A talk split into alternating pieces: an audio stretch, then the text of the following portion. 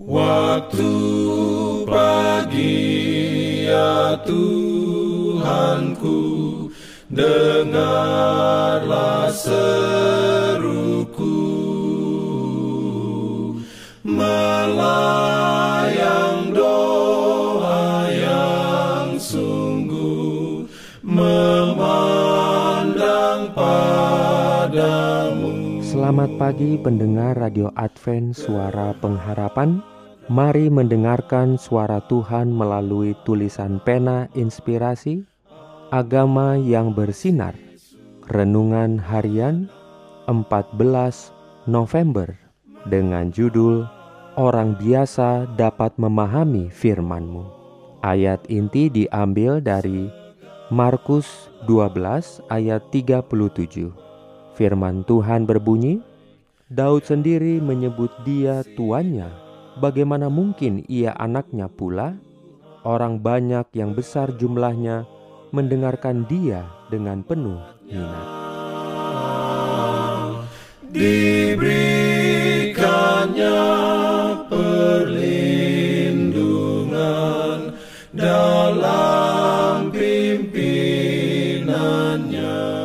Urayanya sebagai berikut.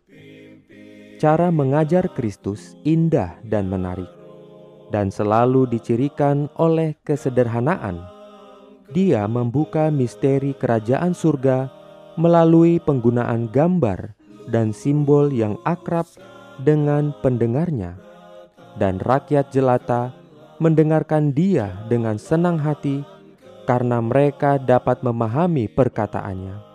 Tidak ada kata-kata yang terdengar tinggi yang digunakan untuk memahaminya, perlu berkonsultasi dengan kamus.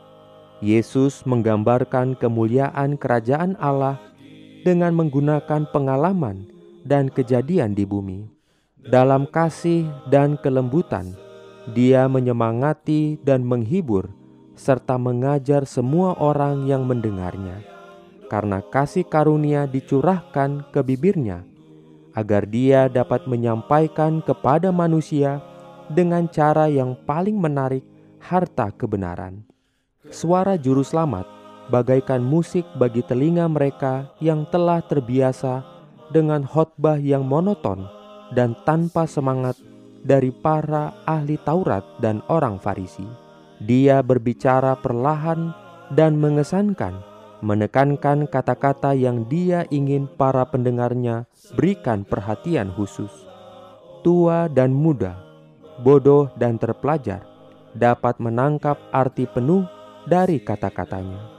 Orang-orang sangat memperhatikan dia, dan dikatakan tentang dia bahwa dia tidak berbicara seperti ahli-ahli Taurat dan orang-orang Farisi, karena perkataannya adalah seperti seorang yang memiliki wewenang. Amin. Diberikannya perlindungan dalam pimpinannya.